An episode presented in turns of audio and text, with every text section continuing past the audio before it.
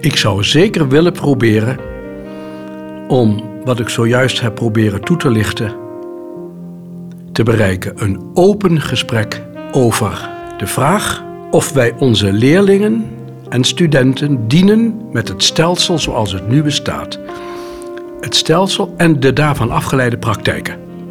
Eh, waarbij ik het begrip selectie dan als kapstok zou willen gebruiken. Onderwijs is er niet om te selecteren. En een existentiële insteek is voor mij wezenlijk anders dan een die, ja, je zou kunnen zeggen, functioneel is. De manier waarop we nu werken uh, is ook een soort van uh, schijnzekerheid. Want dat we denken dat we dingen kunnen meten en met cijfers kunnen vangen. Waardoor we denken dat we weten dat we het goed doen. Of als je het hebt over uh, het taalgebruik en jijzelf als persoon in de klas. Dat zijn allemaal dingen die willen we het liefst formaliseren. Wij willen niet een persoon zijn in de klas. Maar wij willen veel meer de verantwoordelijkheid leggen bij uh, methode. Want dat is dan objectief. Weet je? Dan draag ik zelf niet de verantwoordelijkheid. En wij willen niet inspelen op verandering. Want we willen eigenlijk dat, dat we de dag kunnen controleren. Dus, uh, dus vanaf het begin tot het eind willen we de, wat we voorbereid hebben doen.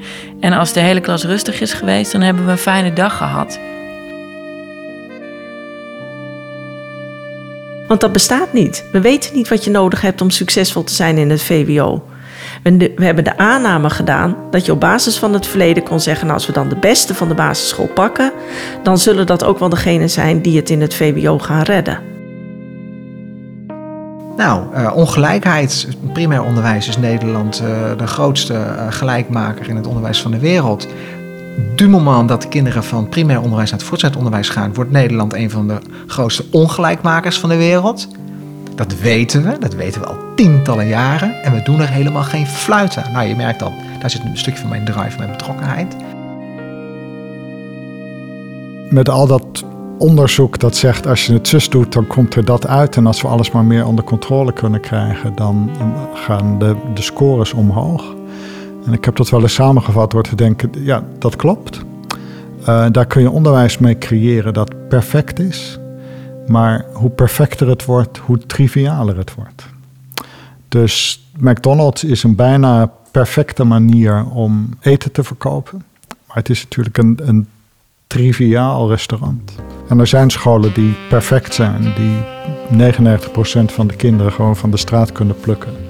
En zeggen als je dit, dit, dit en dit doet, dan trainen we je voor het examen. En die slagen allemaal met hoge cijfers van het voor het examen. Maar het gaat nergens meer om. Dat zijn alleen kinderen die leren hoe ze perfect uh, het examen moeten doen. Ja. Een van de grootste, uh, grootste problemen is en blijft natuurlijk toch de concurrentie tussen scholen. De eerste zorg van een schoolbestuurder is het aantal leerlingen. Want hij heeft zoveel mensen in dienst en die wil hij natuurlijk niet ontslaan.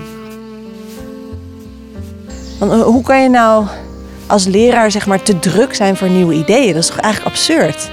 Dat is toch wat je zou, toch? Je zou een soort nieuwsgierigheid, een soort openheid moeten hebben van, uh, oh yes, nou laten we kijken.